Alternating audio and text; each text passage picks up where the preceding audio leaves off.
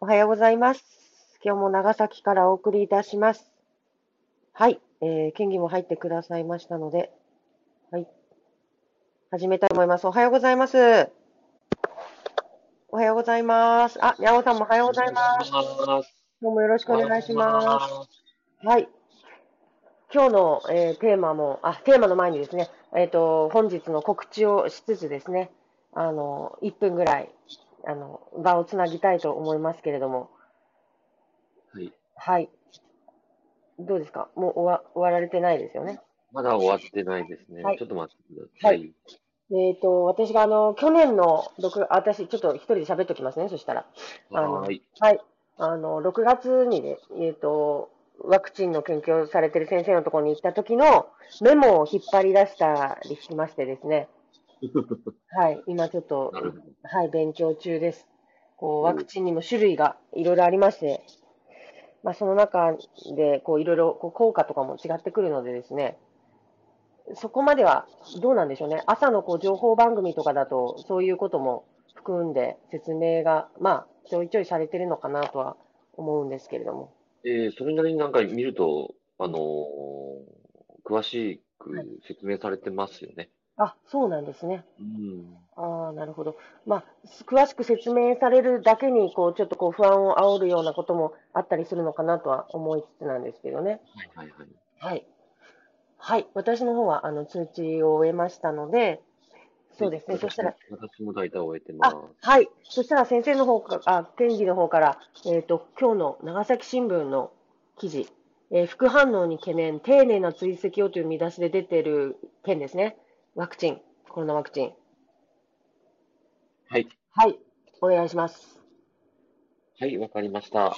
えっと、今日はですね、コロナワクチンの、えっと、副作用の話と、えっと、子供の自殺について、えーお話しさせていただきます。はい。えー長崎新聞の記事です。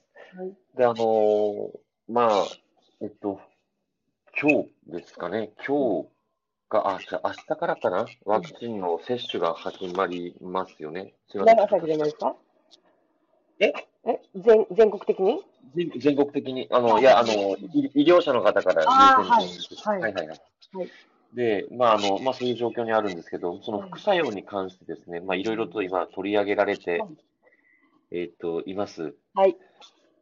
で、でですね、その、まあ、子宮頸がんワクチンうん。で、こうまあ、被害を受けられた方がですね、あの、うんまはあい、副作用で被害を受けられた方がちょっと声を大にしてると。ああ、それはちょっとまずいですね。うん。で、ただその子宮頸がんワクチンって、まあ、日本って、まあ、要はそういった副反応とかのが理由で、今あまり受けてないですよね。それまずい状況ですもんね、そして。うん。で、ちょっとその辺って、またちょっといろんな、あの、議論があるので、ちょっとそ、それはちょっと置いといて、はいまあ、要は、まあ、副さ副反応、過去副反応を受けられた方々が、うんうんまあコロナのワクチンも注意しないといけないよということで、うーんまあなるほどこういうわけなんですねなるほど、はいで。そこそこの議論についてですね、はい。であのまあ、要はしょう、まあ、今回、はいそのコロナワクチンが承認までスピード優先だった印象とうん、まあそう、当然ですね。ですね。はい。で接種するかを判断する情報は、えーはい不十分で、まあ、副反応が心配だということで、うんまうあ、あのんうんうん言われてますね。そうですね。えーで、あとですね、その、まあ、えっと、薬害うん。オンブズパーソン会議と、はい初めて聞くんですが、 うんまあ、えーっと、まあ、こういった方々がですね、はい。えーっと、まあ、おっしゃられているのが、予防効果や長期的な副反応の詳細が不明と。まあ当然ですよね。はい。はういうんん。まあ、現状ですね。しょうがないですね。ではい。まあ、こういった中で、今ですね、その努力義務とはいい。うことで、あの、国はですね、め、あの、言ってるんですね。うんうんで、努力義務ってどういうことなのというところなんですけど、これはい昨日実は私、あの、はい国会議員といろいろと、はい。あのー別件でですね、こうはい話をしてたときに、はい。なんか今、あのー努力義務ってどういうことなのかっていうことがを、なんていうのか、その、昨日もずっと予算委員会でなんか話してたらしいんですよ。うん。なるほど。はい。ええで、なんかその努力義務っていうのは、まあうん最終的には、はいあのー自己判断なんだけど、そうそうそうそう、自己ま判あ、断できるだけ頼むよみたいなもんですよね。はいはいはいはいはいはいうんわかりだまからす。最終的には、その、あなたが判断するんだけど、はいはい。はいはい。だからその、いや、あの、なんていうのか。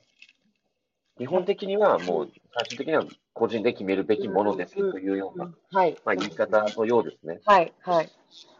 でそこで、あの、まあ、そういった中で、うん医療福祉関係者らが一斉に反して接種を強いられることにならないかと。ほということで、えーっと、まあ、あの、まあ、今、医療関係者がですね、こう先に、えーっと、接種をするということで、なんか自分たちがモルモットじゃねえかよ、みたいな、ううーん、なあるの、ほことをですね、おっしゃってる方も、やっぱり中にはいらっしゃど。るみあたあ、いそなうのですよで、ね。うんそこで、うんその人たち、その方々の、はい。あの、意思ってどうなるんだというようなですね。でもそれ強制ではないんですよね、きっとその職場う、ん職場というか、あの、えっとです医師ね、の方たち。うんあの、だというふうに捉えてますね。うで、んただ、その、とは言っても、やっぱり医師の関はい医療関係者の皆様ははい、最前線にいらっしゃるし、そうですねで、ワワクチン打ってなかったら、なんで打たないんだって周りに言われる、可能性うん、があそるうのでですよね。うん、これってちょっと、まあ、最終的には本人が決めるというふうにしないと、うん、そうですよね。何かあった時にですね、その、じゃあ誰が責任だっていうような話になりかねないので、この辺で、ちゃんと、あの、今国が本当、なんていうのか、あの、議論を、ちょっと遅いですけど、は どうもなんかそんな感じがしてます。い、うーん、なるほど。うんというところです。はい、まあ、こういう、まあ、ちょっとワクチンに関しては、まだわ私のところにも情報が十分じゃないので、うーん、これはですね、まだ引き続き、えっ、と、取り上げられ、取り上げて、はい、えっ、と、いきたいと思いますので、よろしくお願いします。そうですね、まあ、あのーあれですよ、えっと、10月頃までに完成するワクチンで、これから完成していくワクチンと、こう、か型によって、こう今からこう出方、出方というか、その世にですね、デビューしていくあの方もありますので、こう、す一つしかないわけじゃないと。まあもちろんそのモデルナ、ファイザーってこう、あの、薬品会社の名前だけじゃなく、扱ってはいはるそもそものワクチンの形がですね、違いますので、なんかその辺のこともこう、皆さんにいつかお話ししながら考えていく、あーそうですねうん、機会があるといいなと思います。なんか、ちょっと懸念、懸念というか、今なんか気になったのは、その、あれですね、その、子宮頸がんワクチンの副作用で、ワクチンアレルギーみたいな、あの、ワクチンアレルギーっていうのは、その世の中のワクチンすべてノーっていうタイプの人のことを私は言ってるんですけど、はいその、そあの、なこれなナチュラル系の、そうですこね。こはちょっと、そこはやめましょう。あ、違うんです、違うんです。だからそこから出ちゃうと、そこ発信になっちゃうと困るんですよ。はい、いやいや、それは、それが別の話なので、そはい、の、これは別の話なので、別の話なのここはで、そう、そこはここはちょっと一緒にしないでほしいですね。だから、あ、ここはなんだ、それ系の人が言ってるんだみたいになっいちゃやういやのも良いやいくや、ないそういし。う言い方はあんまりしない方がいいです。そう、なので、これはもう本当に今回のコロナワクチンの件について議論していかなきゃいけない問題だと思うので、そうんそのこはワクチンが全部ダメとあかの、そうじゃない。言ってますので。ああ、そうです。だから、ちょっとこの、はいなんかミスリードになるんじゃないかなと思って、ちょっとこの書いやいきや、方あんまり、うん、あんまり好きじゃないです、私は、この記事の書き方がですね。っていうことだけです。はい、これはもうコロナはコロナで、あの、ちゃんと考えていかなきゃいけない問題だということは、あの、い言っておきたいなと思いました。それ系おやめください。はい長子さん。はい。まあ、いろんなご意見ございます。うん、そうですね。はい。まあ、それはいろいろあっていいです。そう、いいいいんですけども、そう、ここ、こうもう、これはこれ、これはこれで、別件でやっていきましょうね。はい。はいで、えっ、と、そしたら次は、あの、はい子次ですね供の、はいはい次い自きます殺ねが、はい子。供たちの自殺が最多、いろ479名。はい。はい。というニュースこれですね、ちょっとあの、かなりショックな話で、はいで、うんあのーまあ、うん。自粛というか、休校が続きましたよね。うん。で、まあ、大学生とかも、まあ、これ大学生入ってないですけど、はい。まあ、生活が激変して、うん。なんかこう、ずっと、ね、ウェブでうん。さん授業を受けるとか、はい。で、やっぱコロナで、で、多分その、ご両親が仕事を失うとかって多分あってるはずなんです。で、家庭環境って必ず変わってて、はい。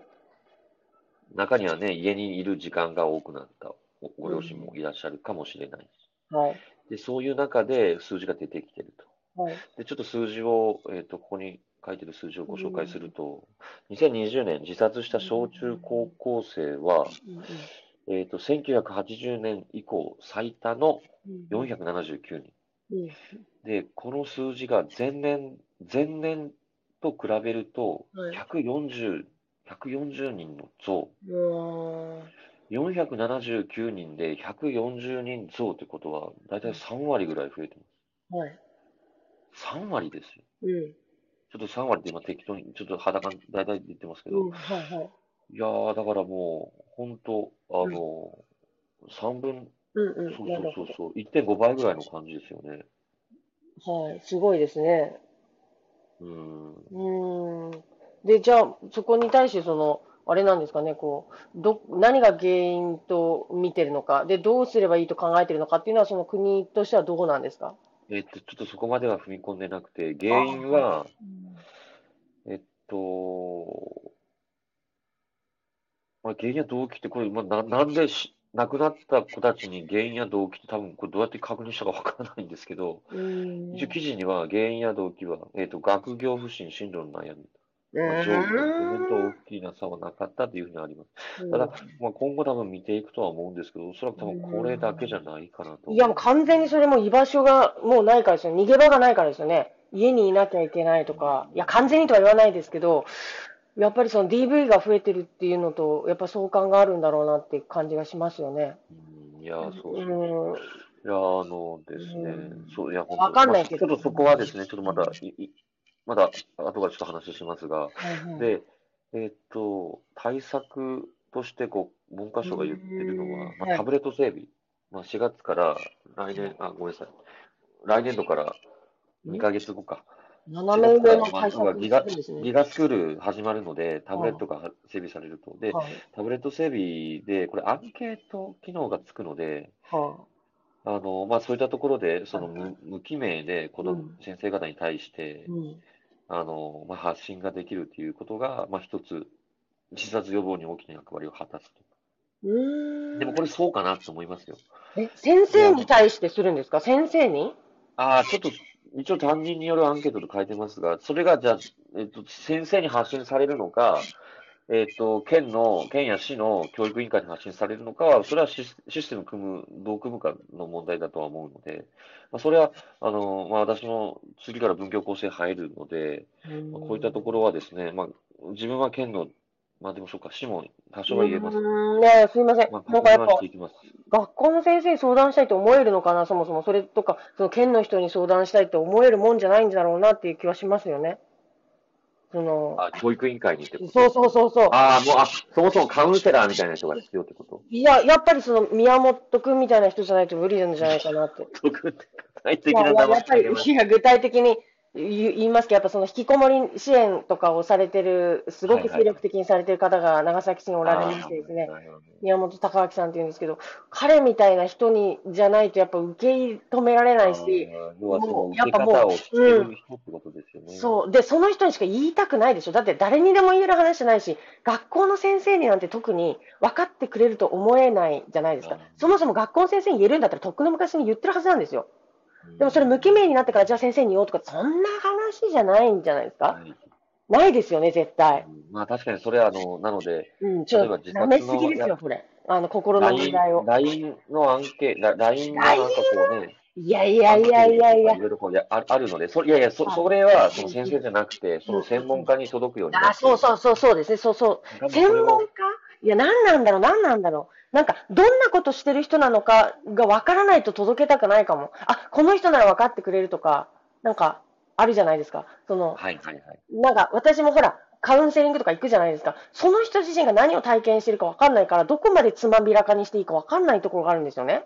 うん。だから例えば宮本君だったら昔引きこもりしてたとか、なんか家転々としてたとか、なんかその学校行ってなかったとか、なんかそういうその過去があるじゃないですか。そしたら、あ、この人なら分かってくれるかもっていう期待感があるっていうか、ああ、要はその、自分自身が、そうそうそうそう、だから今この孤独を理解してくれる素地を持ってる人にしかなんか言えなくないですか、こういうのって。だから人選大事だと思います。